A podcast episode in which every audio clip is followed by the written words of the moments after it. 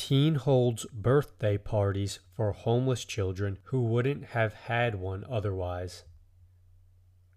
While volunteering at homeless shelters, now 17 year old Californian Tarvi Barman encountered kids who had never had a birthday party in their lives.